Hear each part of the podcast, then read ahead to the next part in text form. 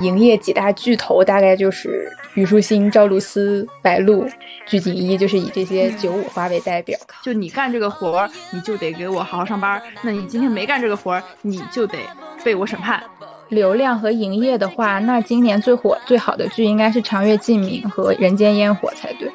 男演员哈，在我这里，如果营业过多、曝曝光过多，然后以及说话过多的话，整个人就会开始变得。油腻和失去性张力。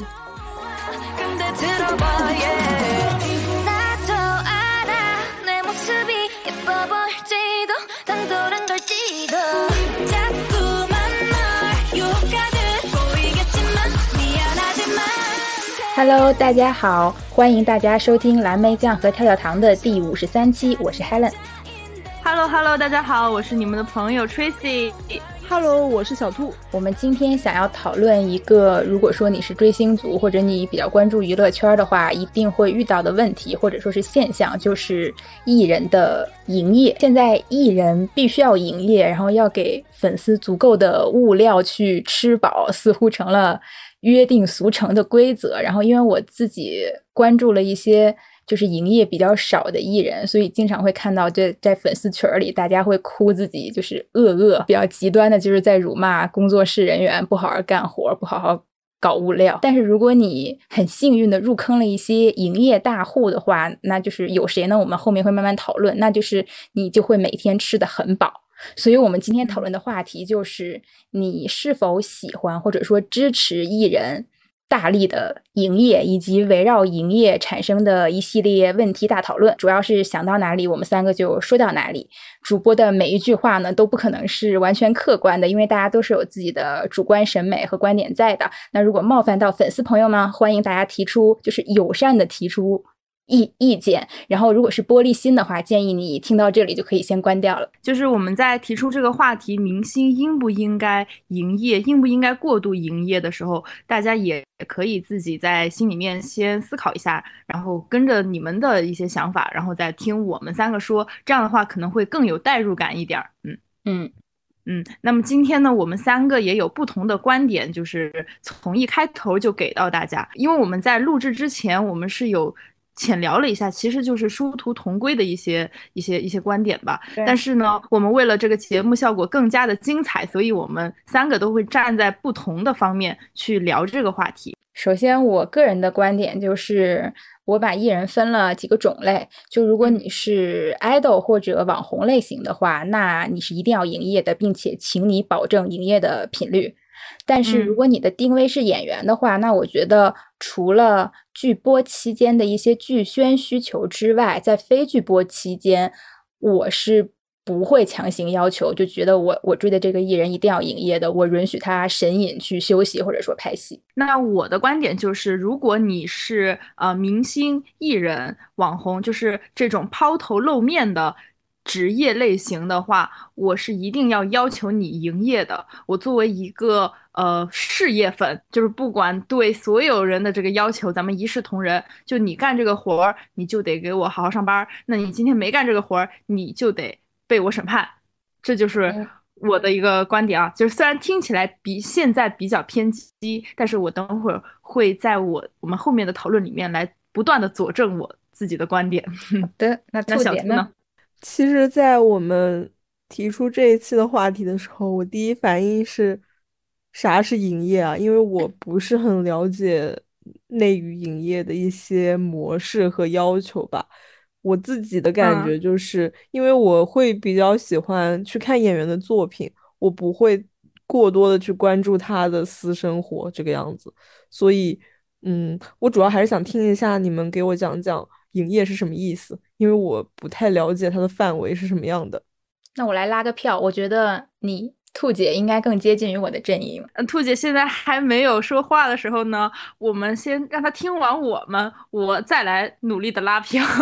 可以，可以。我个人对呃艺人营业的理解就是，就是你身份的本职工作，比如说你是演员，你要拍戏；你是歌手，你要定期去发歌、发唱片，还有做舞台之外。你还要进行一些为了跟自己的粉丝产生更牢固的连接，或者说为了满足自己粉丝的一些呃欲望或者小心思来进行的这些，你拍照也好，vlog 也好，行程、握手会、见面会也好，都算。嗯，那我的理解的话，营业可能因为当时我对营业这个词儿看到的。频率比较多的时候是在追 idol，然后可能追包括一些 K-pop 明星的时候，他们就会把一些跟粉丝的一些频繁互动可能叫做营业，然后出了一些图片美图，在他们自己的商务也好，然后活动也好，自己之外的一些生活分享，可能这一部分我会觉得他是在营业。那后面我自己再看了一下，就是嗯，在网络上面营业它的意思嘛，就是字面意思。他的工作营业，然后咱们一个店开门了，他就是营业了。所以对于明星来说，那么他其实做这些，不管是他分享生活也好，还是说他去呃做一些商商务的活动，然后剧播期间发的一些物料，那其实这些都可以把它归为营业，因为明星他去分享自己的生活，他也是会给他带来商务价值的，所以他是一个。互相，它是一个导向性的行为，而不是说啊，我们普通人自己发发就是自己开心。但是明星发他们是可以接到商务的，所以我会把这个东西也统称为他的营业。他会有一种把日常生活带入到他的粉丝面前这种感觉。然后呢，可能这种日常的分享，对于我们普通人来说的日常分享，在明星这边其实就变成了一种营业。对对，我会把这个归属到这个营业的范范畴里面。就我不管你是造的一个人设也好，还是说你想要给我们看到的你的样子，就是说你私底下你是不是这样，其实无所谓。但是你一旦是你发出来的，那么我就算在你营业了，你就是在上班。对，因为我觉得如果你大范围讲的话，那你进行的所有工作都是营业。但是可能在我这，我会觉得就是营业跟呃粉圈和粉。丝这这这这这个概念绑定的更牢固一些，因为按照我们现在日常的娱乐生活来说，那所有的电影电视剧在电视台啊、电影院呀，还有三大平台是持续的上的，它可能并不完全看你呃你这个演员是不是有粉丝，因为除了一些流量剧，也有很多正剧嘛，就是它不是看。粉丝来选演员或者播剧，它有很多其他目的。营业的话，其实它主要是因为当我这个艺人产生了为以我为核心的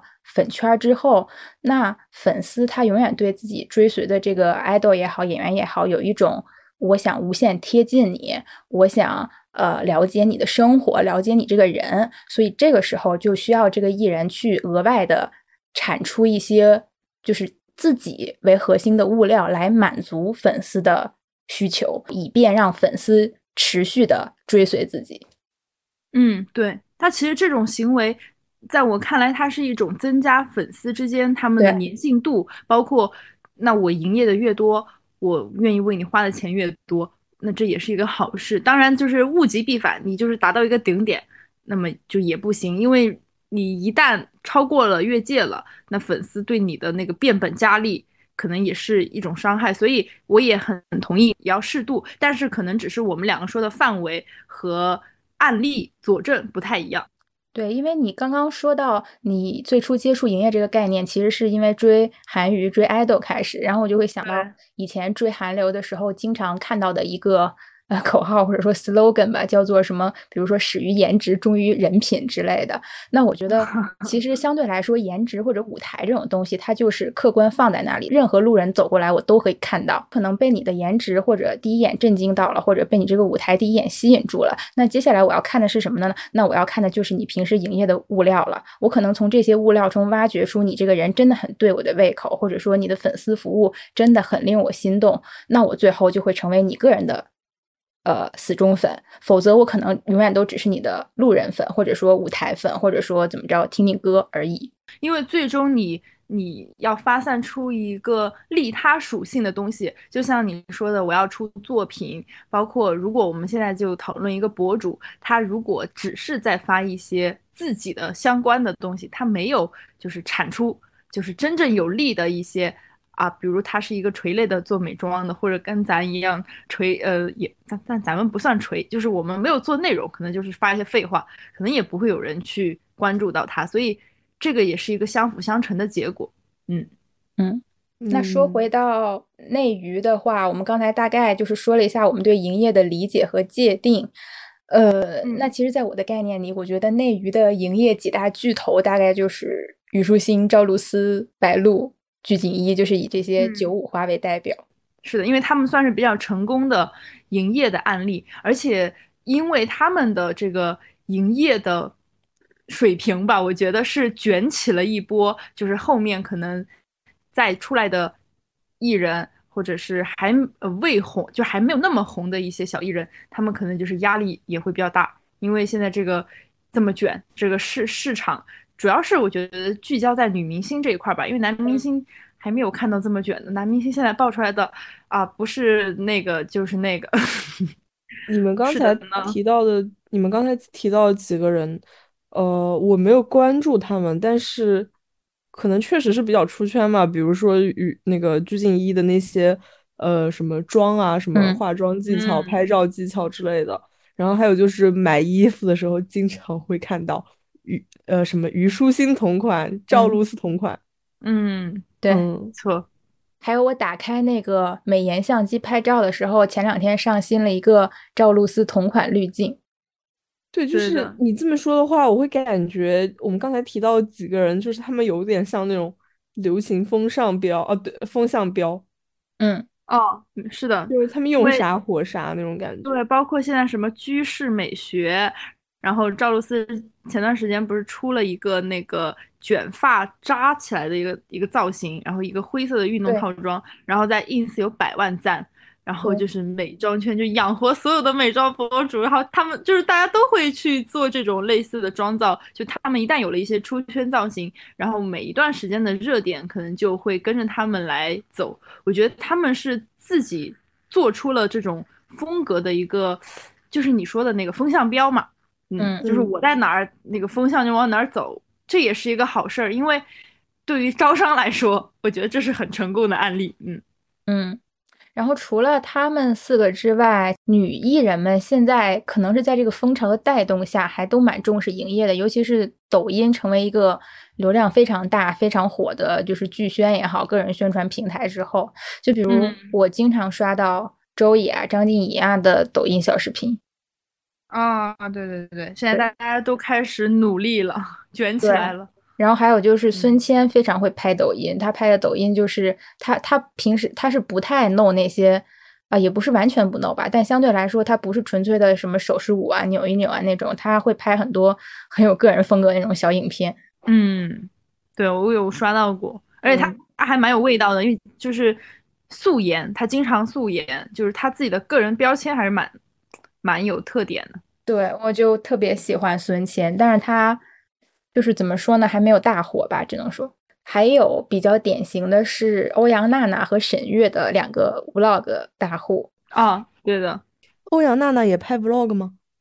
欧阳娜娜是拍 vlog 出圈的呀，拍 vlog 起家，然后所有明星才开始模仿她拍 vlog 的。哦，我我之前一直是以为就是她会拍那些什么自拍之类的会比较火，因为她不是她不是还出了自己的那个服装品牌，但是失败了吗？因为欧阳娜娜其实她是大概在我们大学的时候，对，一八一九一七，就是很早了，就她很早就开始拍 vlog，包括她之前在伯克利上学的时候，她就也拍，而且她是每周拍，就以周为单位的进行一个这种 vlog 的拍摄。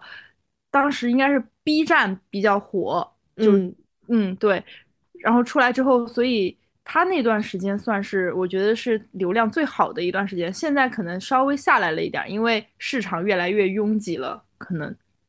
包括他现在可能个人的呃一些其他的一些东西，导致他现在的 vlog 是没有之前那么红，但他还是也是在继续拍的，对，比较出圈，嗯，因为大家其实都开始拍了，而且很多网红也开始拍，甚至拍的更好。对，然后沈月的 vlog 是她做做出了自己的综艺，我觉得这个也是挺挺难得的。对，沈月她主要是因为因为我因为我有一个朋友长得很像沈月，所以我关注了沈月。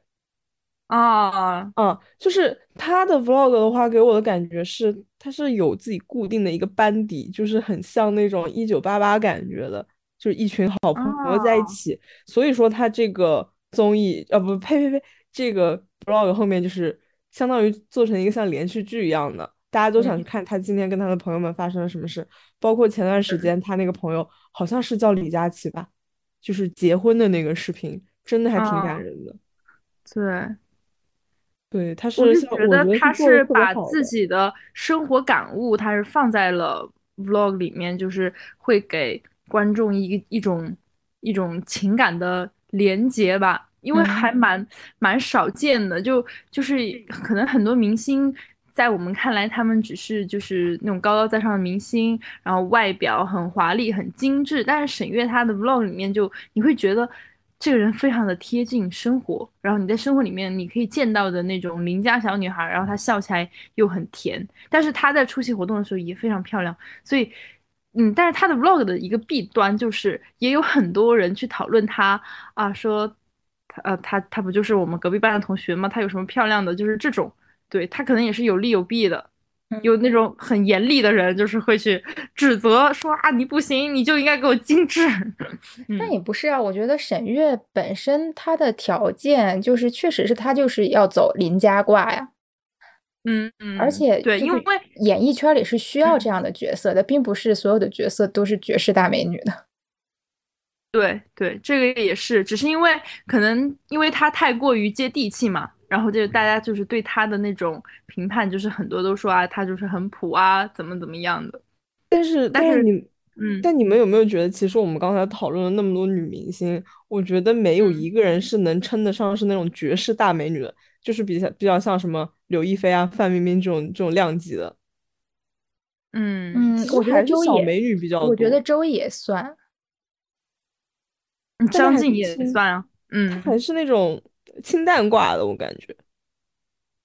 也不是，我只是觉得他们两个可能像周也、张静怡，可能是因为他们目前还比较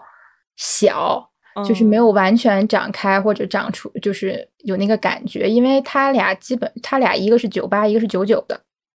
嗯，好小。对，就是很小。我觉得你要说完全有那种女人的风情或者怎么着，大概也要再长两年。但是我觉得仅从他们的先天条件来讲，已经是大美女胚子了。嗯嗯嗯嗯，大美女分两种嘛，一种是那种就是像范冰冰和刘亦菲这种，就是完美，就是五官啊什么无可挑剔，完美无瑕型。我觉得周也和张婧仪跟他们比较贴近。然后还有一种可能就是走呃倪妮那种感觉，就是。他可能不是那种传统审美，对，但他是整个人的气质和氛围挂。那我觉得比较偏向倪妮这挂的，可能比如说孙千呀、秋天呀这种会强一些。但是能不能成长起来，也还是个问题吧。就像我觉得，即使像刘亦菲、倪妮这种，他们虽然是可能因为年龄的问题，营业没那么多，然后倪妮可能相对来说杂志啊、红毯这些多一点，但他们一直被诟病的问题，其实就是他们的作品不够。硬，因为倪妮除了《金陵十三钗》之后，这这的确是一个她的代表作，但她在这之后就没有特别拿得出手的作品了。然后刘亦菲其实也是，刘亦菲虽然《梦华录》啊什么，就是还有她以前的《赵灵儿》那些作品不错，但是她这么多年，比如说闯电影圈啊什么的，都没有拿到特别好的成绩。嗯。是的，但其实我之前有看过一篇，就真的像是一个论文一样的东西，他就在讨论说这些大美女她们为什么这种角色啊那么少，就是我们出圈的或者代表作那么少，是因为她们的。嗯，长相或者是他们整体的这个气质，其实是非常稀缺的。但是你作为一个演员来说，演员他就是要百变的，他其实是一个自相矛盾的东西。也就是说，你这个人太过于漂亮，你的戏路就非常的窄。那其实适合你去演的，你能演得好的就很少了。因为演员他长相或者是你长得好不好看这一点，他其实嗯百分之五十吧，去决定了你以后你在这部。剧上面你的表现的，你不能说是，哦，我我可以通过我的演技，你就能相信我是一个大美女，那不行的，因为如果你长得就不是一个美女的样子，你去演大美女，你就你就不行，就是就就像嗯，对，就举例，呃，这个时候我要呃那个 P.S. 括号一下，没有那个得罪宋小宝老师的意思。就你让宋小宝老师去演大美女，你是不会去相信他的。但是你让一个大美女，你说你让刘亦菲，你就要你就你在那个剧里面的描述，就是你今天是那种啊生生生于那种非非常呃贫穷的，然后什么贫民窟，然后你怎么怎么样，就是。你面色饥黄，就是如果是这种类似的小说，然后你让刘亦菲去演，你也不会相信的，因为她，她就不是，她就演不出来，所以他们的戏路可能比较窄，然后出圈作品，然后你看他们出圈的那些，或者是能称之为代表作的，都是因为跟他们的外形气质是比较符合的。嗯，说回来，刚才兔姐说的那个问题，就是目前大家呃比较喜欢看营业的这几个，都算不上是那种顶级的大美女。我觉得还是要说回营业，它本身就是从嗯，我觉得这个这个概念主打的还是从比如说韩国 idol 那边来的，因为我们都知道韩国的 idol 和演员是有弊的，嗯，就基本只有。呃，爱豆团里想进演艺圈的人，基本只有比如说什么林允儿啊，然后秀智啊这种 top 级别才能够去演艺圈里混一混。嗯，因为他们好像鄙视链很严重。对他们就是他们，我觉得鄙视链是一方面，另外一个他们就是一个，因为他们这套东西太完善了，所以他们就是划分的非常清楚。嗯，是的，因为他们。Idol 的是有一套非常完整的产业链的，对他们的产业链都非常完善，所以他们就是等于是你守你的阵地，我守我的阵地。那可能其中的佼佼者会突破一下阵地边界，但大部分人只能在自己原有的这个阵地里面来努力。像内娱现在你看，嗯，算是九五小花的 top 四吧，赵露思、白鹿他们原来其实都是有一点网红性质，就是他们都是书模啊，或者说。嗯，就是对，然后白鹿也是应该是个网红，被于正挑中的，就是演那种网络小短剧之类的。对对对对。然后虞书欣虽然就是之前咱们讨论的时候有说到，她其实一开始是进演员，就是做演员进的娱乐圈嘛，但是一直没有什么大水花。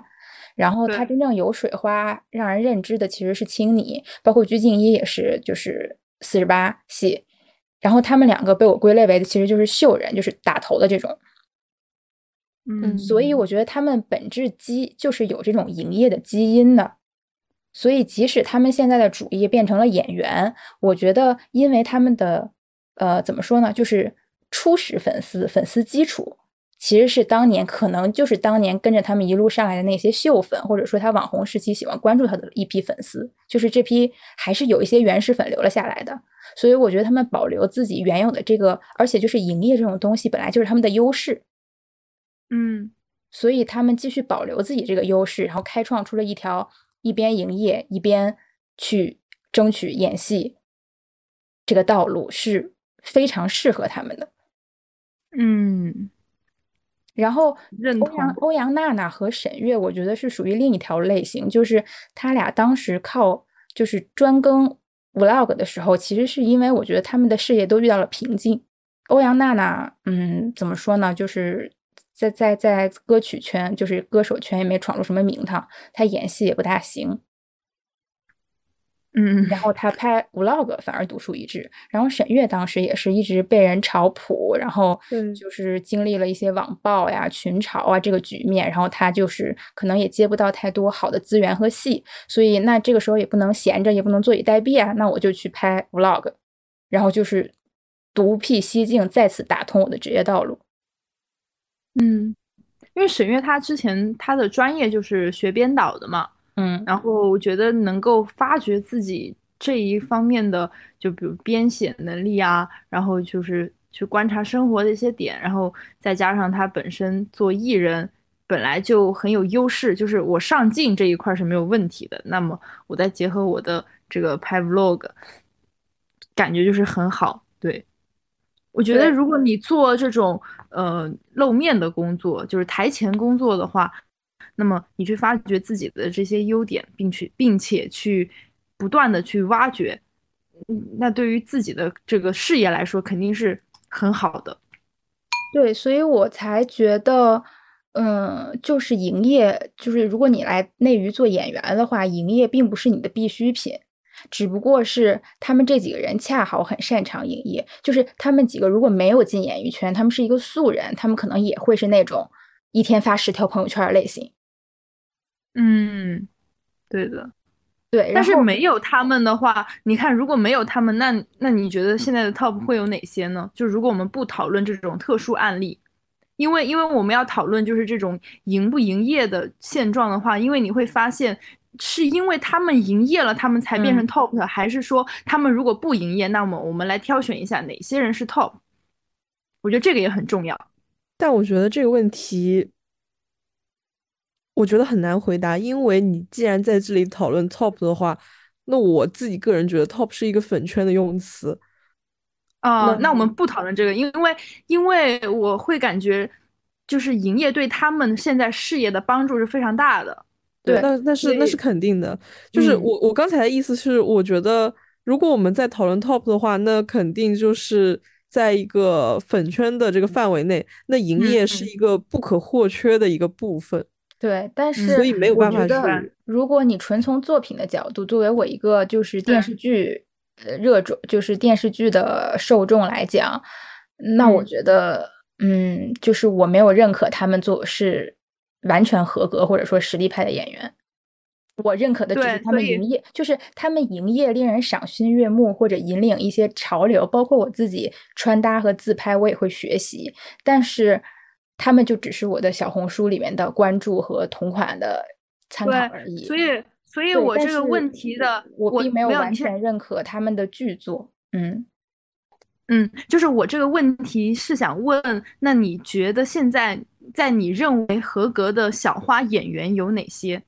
就是我们就是不谈营业，我们只说作品的话，因为因为你要把它抛开分开讲的话，那我们也要挑选出一些，如果他现在作品还不错，如果他不营业，那他的情况会是怎么样？我觉得这个也应该去讨论一下。就比如说，只看作品的话，那我觉得，比如说，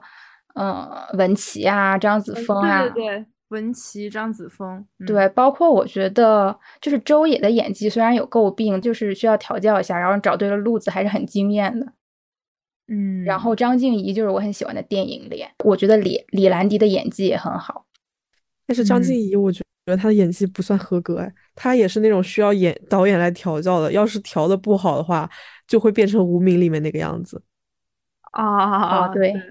对，上次我们也聊过这个，是的，就如果说你你说就是像 Tracy 刚才那个问题的话，那我可能还是比较赞同张子枫，因为文琪的话，我觉得他有作品，但是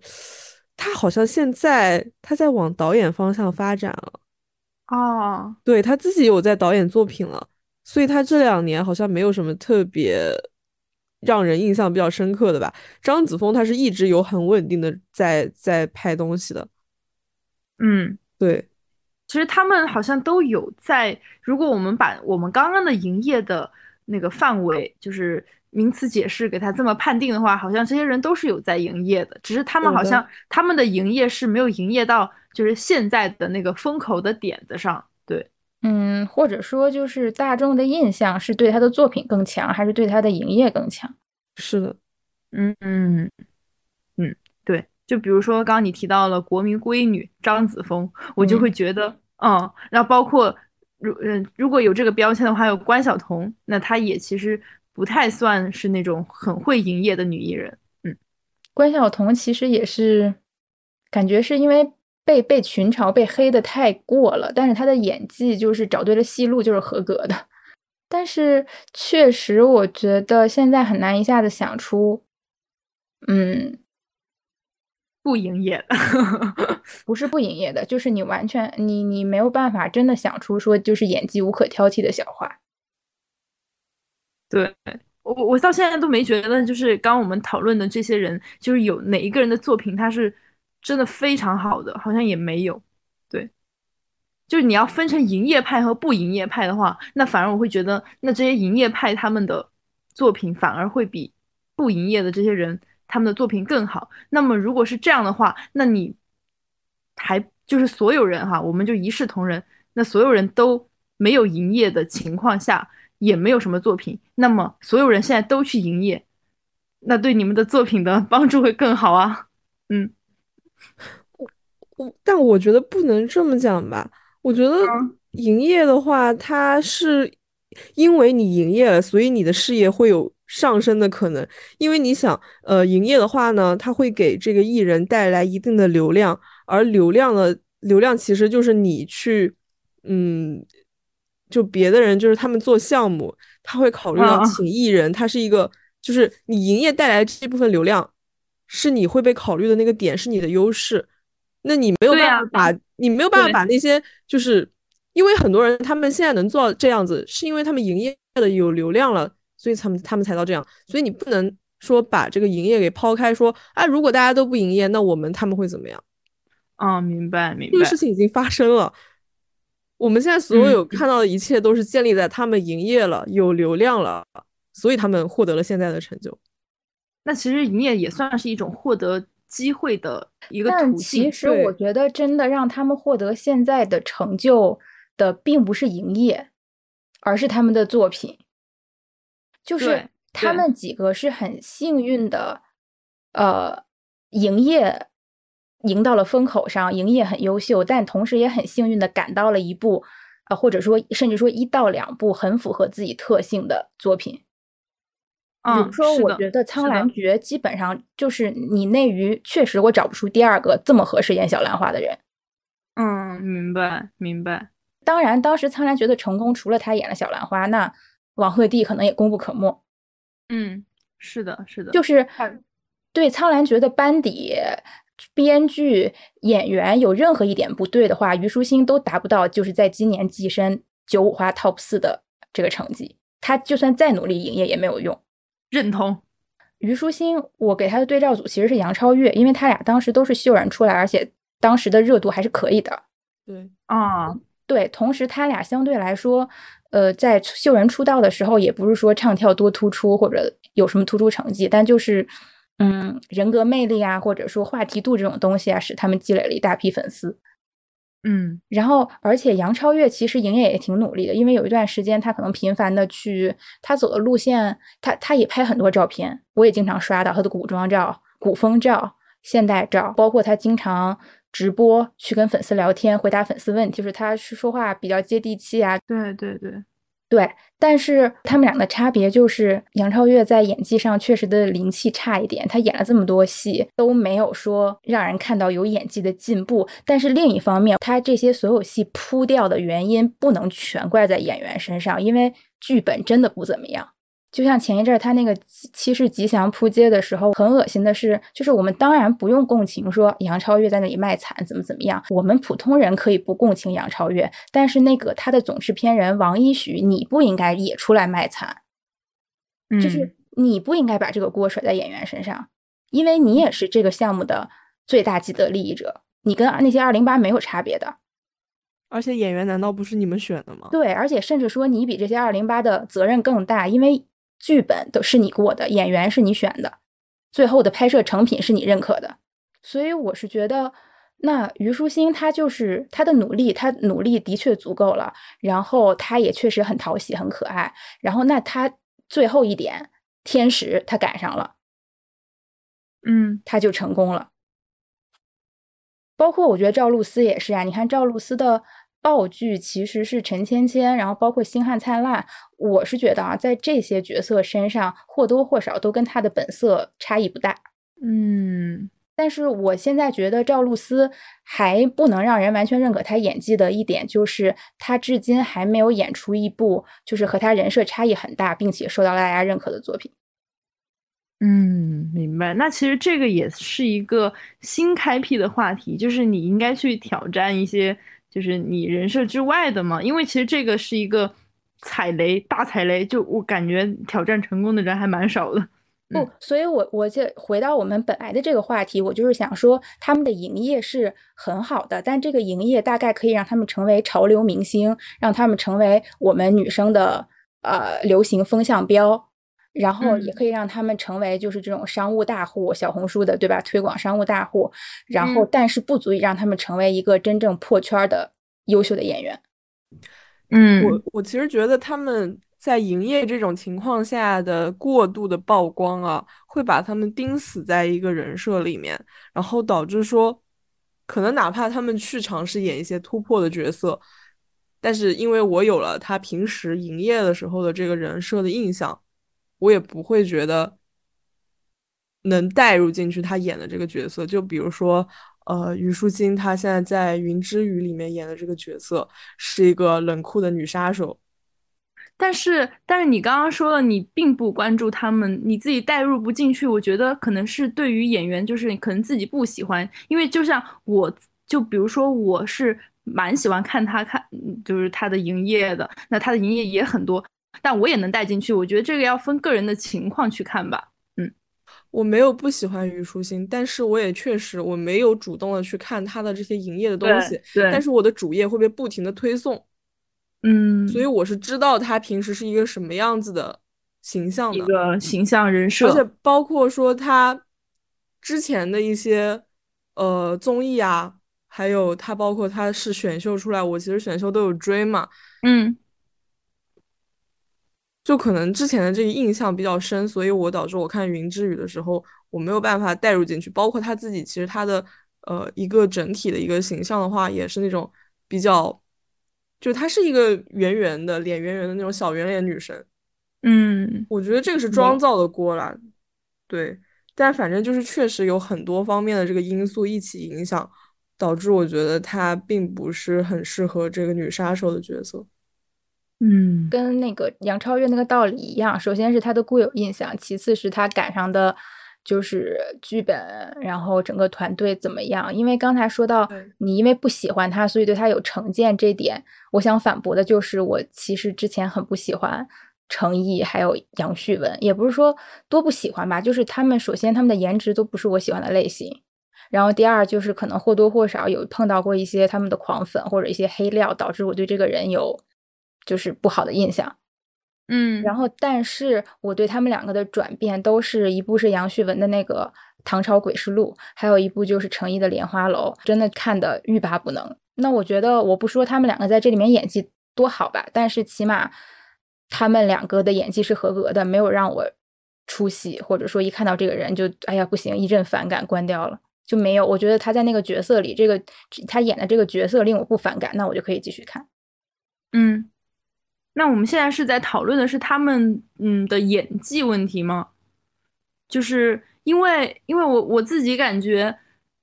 嗯，我刚才讨论的是就是你说的那个，因为小兔呃兔姐觉得，因为他对他的营业啊，对他的个人印象过深，导致无法带入他演的。角色问题，嗯，网红和爱豆的话，其实是一种偏向于往外放的职业，就是我需要展现我的一切给我的粉丝一起来分享。但是演员并不是在展展示你自身，演员是在演这个书里这个剧里的角色。演员他甚至需要他为什么会在不拍戏的过程中，可能有很多演员是消失的，因为这些演就是很多演员的习惯是把自己藏起来去。体验生活，或者去就是琢磨剧本，或者说去修整一下、调整一下自己内在的能量，因为他要再去把自己全心投入到下一个角色里。嗯，明白。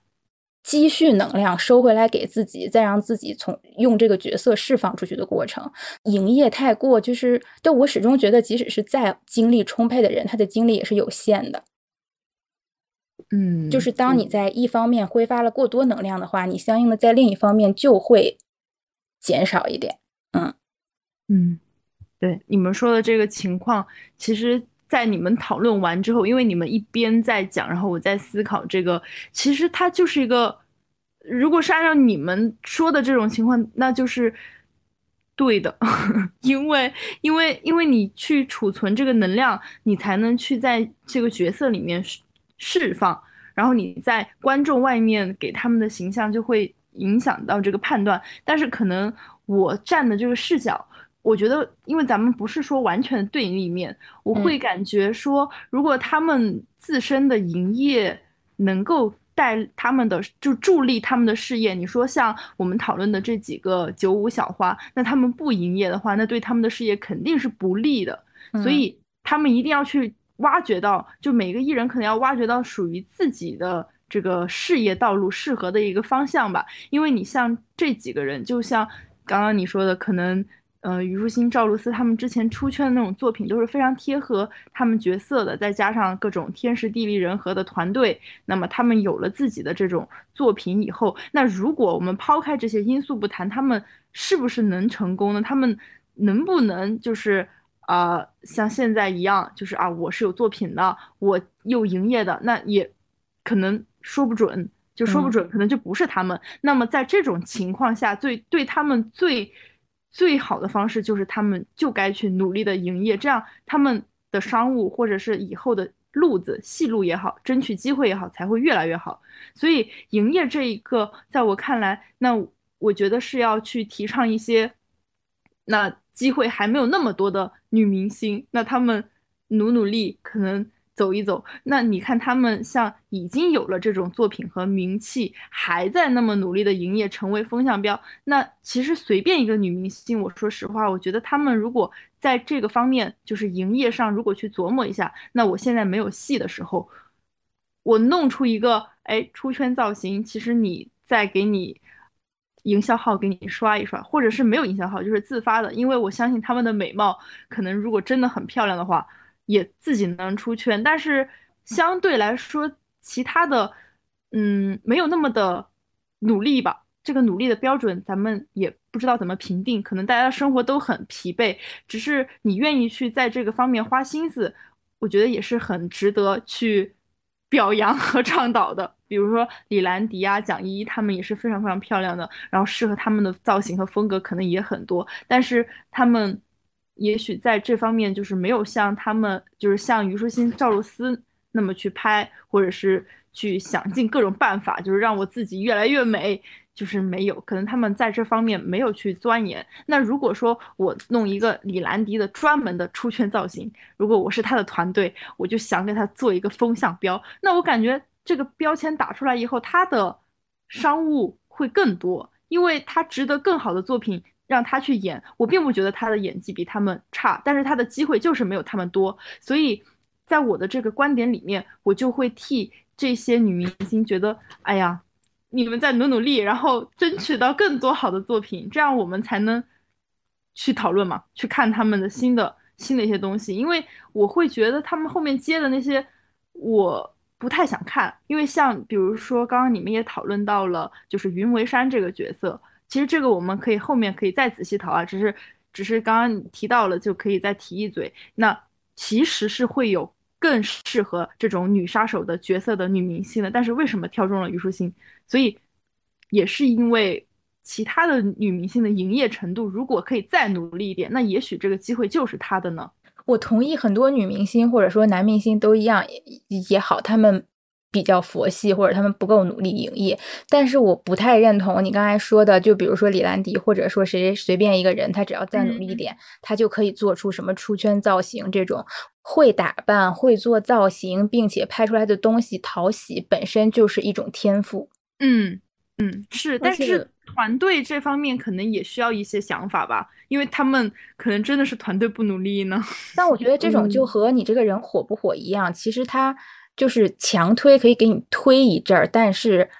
嗯，推不到虞书欣和赵露思这种程度。就是我觉得虞书欣、赵露思、鞠婧祎这种真的是，就是他们在营业或者引领潮流这方面是个天选。我觉得还有一个问题，就是，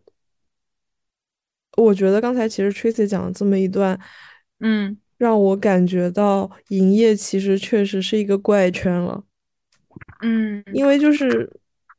营业带来流量，你要用这些流量来为你自己争取更好的资源。可是如果这样子的话，那你其实就是相当于是要大家都去做这个营业。可是并不是人人都适合，而且可能有些人像李兰迪，他或许他并没有把营业当成自己的重点，可能人家就是想当一个演员呢。这些都是艺人自己个人的想法，我们也没有办法去揣测。可是如果在这样一个大环境下，大家都在讲流量的话，其实就是推着大家都去做这个营业，嗯，明白。对，就是你擅长营业，或者说你在这方面有得天独厚的嗅觉，你可以营业。但我觉得营业不应该变成一个娱乐圈的必备标准。而且，但是他们作为内容创作者来说，我们不应该就是逐渐把营业啊，把这种就是个就跟我们不能把流量作为选择艺人的唯一标准一样，就这个是虽然它是从金钱从利益上是无可厚非的，但它就是会导致我们拍的东西越来越烂。他们去营业也不是说他们想要把这个娱乐圈变成这样，而是现在观众买单以及市场他们认为这个是合理的，并不是说啊我现在营业就是我的错。就像你在一个项目里面，那我努力的人难道我有错吗？不是啊，那那那你不能怪说就是因为你太努力了，所以显得我们就是很笨拙，不能这么说。但是我。但是我我们其实表达的这个点，并不是在批评这些营业的艺人，嗯而是说营业导致的一系列的后果，导致现在营业变成了一个大家不得不去做的事情。而且，其实我我我其实有一个就是比较乐观一点的想法。你看今年其实爆的几部剧，你说它有那种大流量吗？特别特别厉害的流量吗？也没有，也没有。嗯。而且今年其实出来了几就是。我就说两个吧，一个是今年年头，呃，那个那个叫什么《狂飙》出来的张颂文，然后还有就是呃《漫长的季节》出来的蒋奇明，其实人家也都不是流量，嗯，就其实现在大家已经慢慢回归到就是没有对流量有那么的追逐，那么的呃信任了，大家其实还是最终还是要看你的作品怎么样，你的演技怎么样。我觉得这是一个向好的一个方向。如果你说流量和营业的话，那今年最火最好的剧应该是《长月烬明》和《人间烟火》才对。笑死，这两个大反例 在这里挂数据。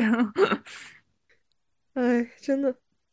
对，所以还是就是抱有一个比较比较比较乐观的一个乐观的其实我是觉得这种营业，虽然说确实这个圈子的畸形现象是。不可能，不会，绝对不会怪到这几个，呃，就是营业比较优秀的小花头上的。但其实我是觉得啊，他们也不同程度的受到了这个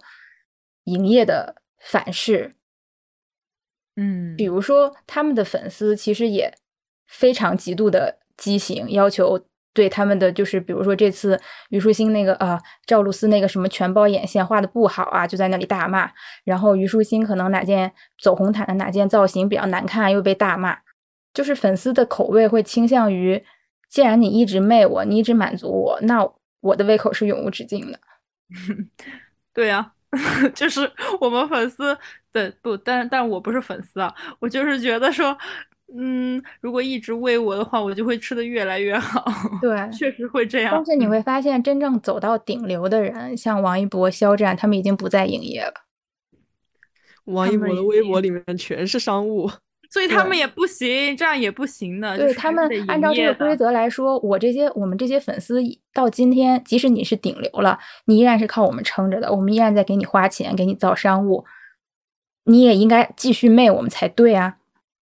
所以他们男明星就是不行，还是得看看女明星。嗯，所以我才觉得，如果是。就是如果他们标榜自己的主业是演员的，我会觉得唯一的我我在这里评判的唯一尺度依然是演技。我其实营业这种东西呢，我就是随缘，我刷到我觉得好看我就看看，但是我不会强行要求你营业。当然剧播期间肯定是要营业的，因为呃就是剧播期间的宣传和剧播是一体的嘛，这个是肯定的。嗯，我也我我我也不太，我也比较反对那种剧播期间爱答不理不营业的艺人。那就是纯不敬业了，嗯，那都不是营业范围了，咱就是不想上班儿。对，那种就是故意拆 CP 或者说故意不营业的艺人，你看看，连封神期间，连连咱们费翔、呆弟都在这里含辛茹苦的营业，一场场的跑路演。封神是一个很典型的例子，就是为什么在这个电影播之前，我导演我不说，我不我把这些帅哥美女我都放出去，天天给我营业，攒一波热度，再来看这个电影，而是我要把他们全都压起来，直到这个电影上映。嗯，我觉得这个其实是源于兔姐刚才说的那个，就是我不能对这个人先有预设，否则他会影响我看这个电影。嗯，对，这个其实是一个很好的例子去佐证这个观点。你把这些演员在封神。上映期间放出来，你会发现他们每个人都很能整活，然后毫无架子，让整什么整什么。我觉得这就是很正常的、很正确的营业态度。而且他们整活，对吧？现在抖音上龙吸水什么这些热点，就是那种舞也很油腻的舞，也全部都追。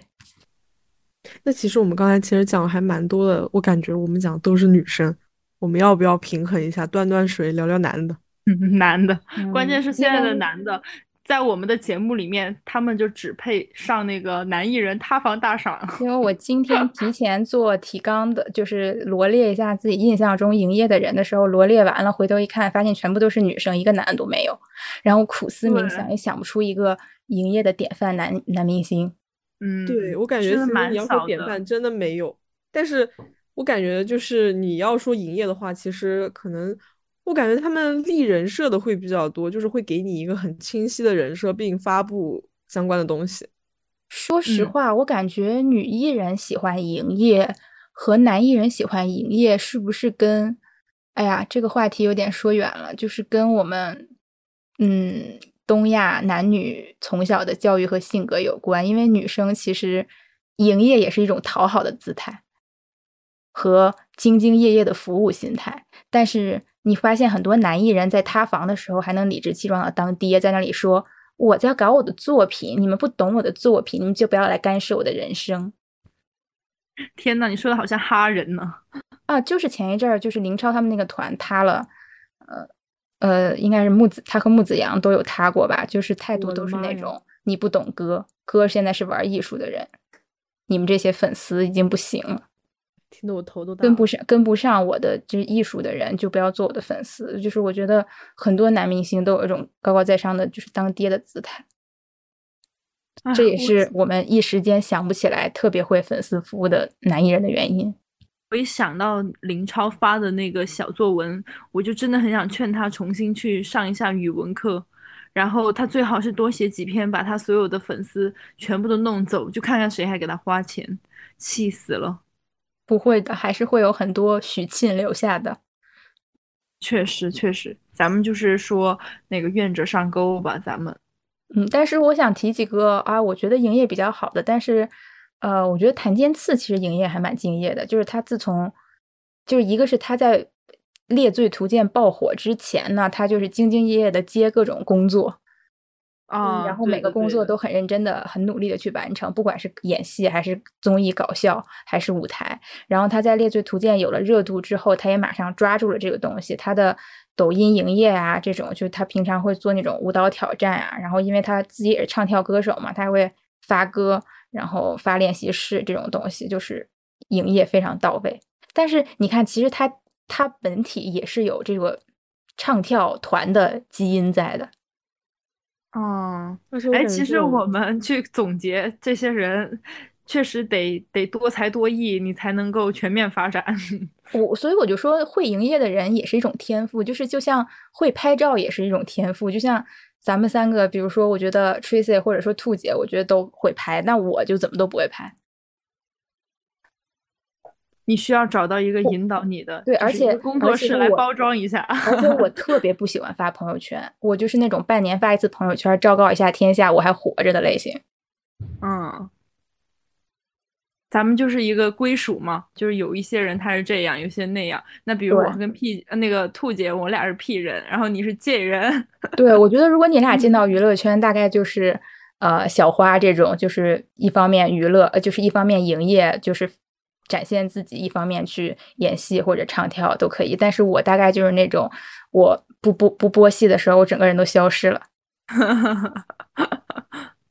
如果我是你的经纪人，我就会鞭策你在干什么。没没关系，我会给你买，我会给你买十台相机，然后天天对着你拍拍拍拍拍。说到这一点，我会觉得，我看郭晓婷就这点跟我很像。她说她以前就是因为她是童星出身嘛，然后老一辈的演员，因为那会儿也没有互联网，也没有影业这个概念，结果她嗯现在突然发现大家都要营业，但她本身的性格就是那种很慢的，也不喜欢被人打扰，也不喜欢过度曝光这种，然后她就没办法，也要去做物料。她说她。就要清场，一个人对着手机拍视频，然后怎么拍怎么拍都不满意，最后就自己跟自己开始生气。我觉得我也是这种类型。哦，他这个采访我也看过，所以我们的观点产生就还是基于我们自己其实对于这个世界的一个认知和我们自己的好恶、喜好什么的。因为因为嗯我确实就是我随便拍拍什么，我就觉得挺好玩的。我可对，而且你是快乐的。对吧？你对你是我你只要举起手机来，你随便拍，你就是快乐的。但是如果是嗯我的话，我举起手机来，我就觉得哦天呐，我这么丑，我压力好大，我不能拍，我拍出来我都不满意。就是我看到什么我都拍，我看路边的猫崴脚我也拍，哦我看到蚂蚁我点也拍。是 是你我的朋友们，就是你们对我的改变。我以前绝不会，从不会掏出手机拍任何东西，但是嗯经过你们的熏陶之后，我现在是觉得，就是虽然我不发吧，但是我拍一下，就是记录一下我的平淡的人生，也挺好的。就是但是挺好玩的。但对，但嗯我还是不会把它发出去。明白明白。确实，嗯，那其实我们聊到这个地方，感觉有点和解了，互相和解了，天呐，握手言和。是的，突然握手言和。你们怎么就握手言和了呢？我的票还没投呢。那你那你继续啊、我们刚才说的是从男明星这儿发散了出来，你可以继续说一些男艺人的话题。嗯，嗯，男艺人，我觉得男的没什么可说的。非要我嘲笑一下的话，那我可能会嘲笑一下嘲嘲笑一下我们太子。嗯哼，太子，是 太子，嗯，就是立立一些就是那种文艺男人设，玩胶片，玩 CD 机，然后拍那种黑白的 vlog，在路边上买那种煎饼果子，还要用金枪跟大妈讲话。哎，您好，给我来一个十块钱的煎饼果子。笑死，一点儿没听出来京腔。对不起呢，我们我们南方人实在是讲不会京腔的。关键你你说了半天太子，我我才意识到你说的是谁。你刚刚说太子的时候，满脑子都是那个《封神》里面太子。我说太子，我说太子哪里有那个文艺男人设？太子，救命！太子只是个大胸男而已。但是但是但但是最可笑的是，也不是可笑吧？我觉得我才是小丑。我刚才嘲讽了一堆四字，就是他那个黑白 vlog 刚发的时候，我和我大学最好的朋友，我们两个人欣赏了一下，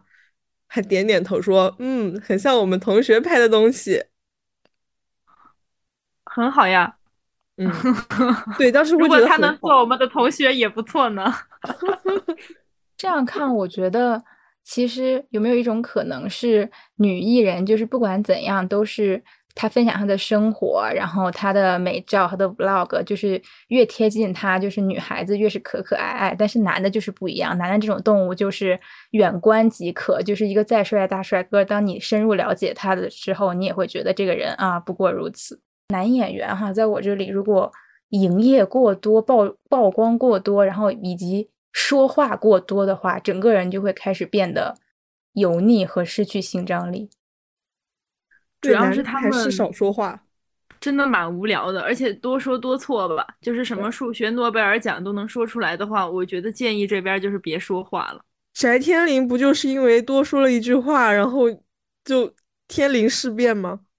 天所临事变，傅卫军只有他就是在剧里那个演哑巴这个傅卫军的时候，呃蒋奇明才是最有魅力的。当他开始每天在拍那些照片的时候发到，我就开始觉得，哦天呐，怎么回事？对，我每天都在我们的群里尖叫，我说他又去拍杂志了。他他只要不说话在杂志上也还是漂亮的。你会发现他的采访就是 很嗯 难受。在娱乐圈混，大家就是要准确，就是准确发掘自己的天赋点，这点很厉害。我觉嗯得虞书欣最厉害的就是她撬自己的天赋点撬得很准。对，确实，厉害。他他会拍，而且这一点，因为他会给剧组的所有人拍照，然后嗯，就所有人就是发虞书欣拍的照片儿，这一点其实也是对剧的一个很好的宣传。对，而且她一开始接接角色都是那种小作精啊，然后包括小兰花这种角色，我觉得他就是选的很准，他就是要先靠演这种角色去出圈，然后再去转型。嗯，慢慢的挑战一下。鞠婧祎一个人能美商这么高，把自己调整到保持这么美的状态，这也是一个天赋点。就这个真的不是，就是你普通人呢，你努力肯定是比你只能比你现在的状态更上一层楼，但是你达不到顶级的状态。鞠婧祎，毕竟她当时是在河里面是断层 top，虽然网上经常有那种，哎呀，那个谁谁谁拍照是不是在模仿张元英啊？那个谁谁谁真的是珍妮的狂粉在模仿，但是我觉得他努力去研究这些，去找准自己的一个案例模仿。因为我的很多朋友也跟我说过，说比如说我觉得你挺像谁谁谁的，你你不会穿你就照着他的去穿就好了，你可以模仿一下他的风格。就其实一开始的话，你找准一个你的目标值去进行一些模仿，以及在模仿基础上再创作，才是很重要的。嗯，但是很多人没有天赋点在于你一开始就点错了，就是选你的方向就错了，你怎么努力都没有用。天呐，好惨呀，好惨！一个没有美商的人，然后努力的挖掘，然后大整十遍，天呐！对，其实我是觉得你刚才说的那个，如果他在努谁哪些女明星再努力一点，怎么着？但是我觉得也不一定，真的有的人就是很努力的想把自己调整，但其实就调整坏了。嗯，这个路子还挺挺重要的，而且也讲嗯究一个天时地利人和。对，嗯，如果找不到路线点的话，倒不如佛系一点，做好自己的本职工作就好了。哈哈，你又开始了，然后拉回到自己的观点。那我也要说一下，就是如果你发现你拍戏也做不好，营业也做不好，那你不如去营业，因为你会发现营业比拍戏更简单哟。对的。哎，那我觉得这样的话，其实就有一些呃，比如说之前演《爱情公寓》美嘉的那个演员，呃，金叫李金明，然后包括对，还有一些演员，比如像舒畅啊这种，他可能真的接不到好戏，或者就是一直以来在演艺事业上都没有突破，即使转型在这个风口上去直播带货，虽然说很多人在骂他们或者怎么样，但是我觉得这也是一种事业呀，我也在每天努力的干活啊。对啊，抓住机遇，包括那个那个叫谁叫呃张，他叫张啥来着？就是跟那个以前湖南卫视《天天向上》那个小五结婚的那个女孩儿。哦，张萌，啊，对，张萌，她因为他们两个的这个直播间也是非常非常红的，就是只要他们直播，因为我之前有观察过，他们在那个带货榜上一定是前五名，特别牛。我感觉也是找对了自己的路线，他还挺会说的，虽嗯然他就是可能各方面就是名声或者是演演艺道路已经就是没没什么那个了，但是他在直播这个方面还是挺厉害的。我去点进去看，他就讲那些产品，就我我真的很多专业的主播比不上他，嗯嗯，我小时候看他的剧，我真的觉得她整容之前很漂亮，很漂亮。嗯，对，然后包括包括又咱们又刚刚正好聊到美商那个地儿嘛，我觉得可能就是美商这个东西也是一种天赋吧，然后在他这块呃不太行，那咱们就是没了，我就感觉直接就是断送了那个职业生涯了，嗯。是的，但是其实这样也挺好，他就相当于他只是把演员当成了一份工作，那这个工作不行，那我就辞职去干下一份工作，这种心态还挺好的。咱带货了，挺好。对，他没有死咬着说啊，因为我演过戏，我出名过，所以我就一定要有这个架子在，我就得在这个圈混下去。对，我觉得嗯其实这些都是所有的工作都是平等的，只要你不骗人、不卖假货，没有什么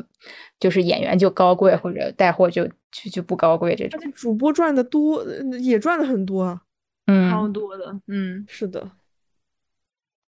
而且能准确抓到风口，也本身就是一种能力。又是一种天赋。啊咱们这一期聊到最后，全是天赋。完蛋，因为完你想，如果如果这行不靠天赋的话，大家算命干什么呢？确实，哎，说到这个，就是，对吧？咱们就是努力学习，以后可以给大家起卦了。我就在节目里面通知号召，大家。在在这里预告一下，以后蓝蓝莓酱和跳跳糖可能会变成一个玄学博客，因为我们的那个 Tracy 吹 吹大师现在正在进行这个玄学方面的进修。没有没有，咱们不能不能那个，就是不能不能声张。啊，对，没 关系，以后我们每期的话题就是起卦算一个明星未来会在什么时候塌房。然后大家就纷纷留言，在节目中给我们留言说，今天要就是许愿一个问题，然后我们做节目以后就变成了那个起卦算明星床事，每周占卜，每周占卜，每开周占卜辟那个小给节目给吹大师开一个每周的周播栏目，周播栏目，然后算一卦。五分钟小占卜。天呐，那这个是要收钱的哈，大家笑死！割韭菜专栏，哦，我们我们付费节目有，付费节目有了，大家听到连夜取关了播客。对不起，对不起。听到这里就开始辱骂了，什么玩意儿？是的，嗯，那我其实我觉得我们今天聊的也还挺多的，对，就最后其实我们两个就是握手言和了，小兔无票可投。啊，你还是投一象征性的投一下吧，兔姐，或者是你把总结陈词的部分交给你了。来，嗯交给你。嗯，我觉得营业很重要，但是呢，营业呢也是要适度。我自己本人来说呢，我还是喜欢不不就是稍微赢一下，但是不要太营业的那个明星，因为我的那个追星习惯是，呃，看了剧然后去去看同人文，脑一下自己脑，然后就是你只要给我提供你的形象就可以了，剩下的我自己来。嗯，嗯，你是那种好养需要留白的粉丝。对，我需要留白，你是非常纯正的中国粉丝，就是那个咱们国画讲究一个留白，嗯，堂堂正正中国人。好，就在此刻，我打开了我的手机热搜，然后上面写着程磊、卢昱晓这么会营业，不要命了。行，那我们哎，下一期是不是就可以给大家做一个小预告？就是我们之后也许会聊到这个我们的现在热播剧集。对，下一期可能会聊回电视剧，就我们前面提到的《云之羽》啊，然后还有我提到的《莲花楼》，包括之前有听众朋友在评论区提到的《装腔启示录》这些，我们大概会呃都找机会聊一下。嗯，如果你们有什么想让我们去看的剧集啊、电影啊，可以在评论区里面告诉我们。我们就会及时去看，我们是很好的人。嗯嗯，嗯，好吧，那今天的节目就到这里结束了，然后希望大家生活愉快，天天开心。嗯，好的，拜拜。拜拜拜拜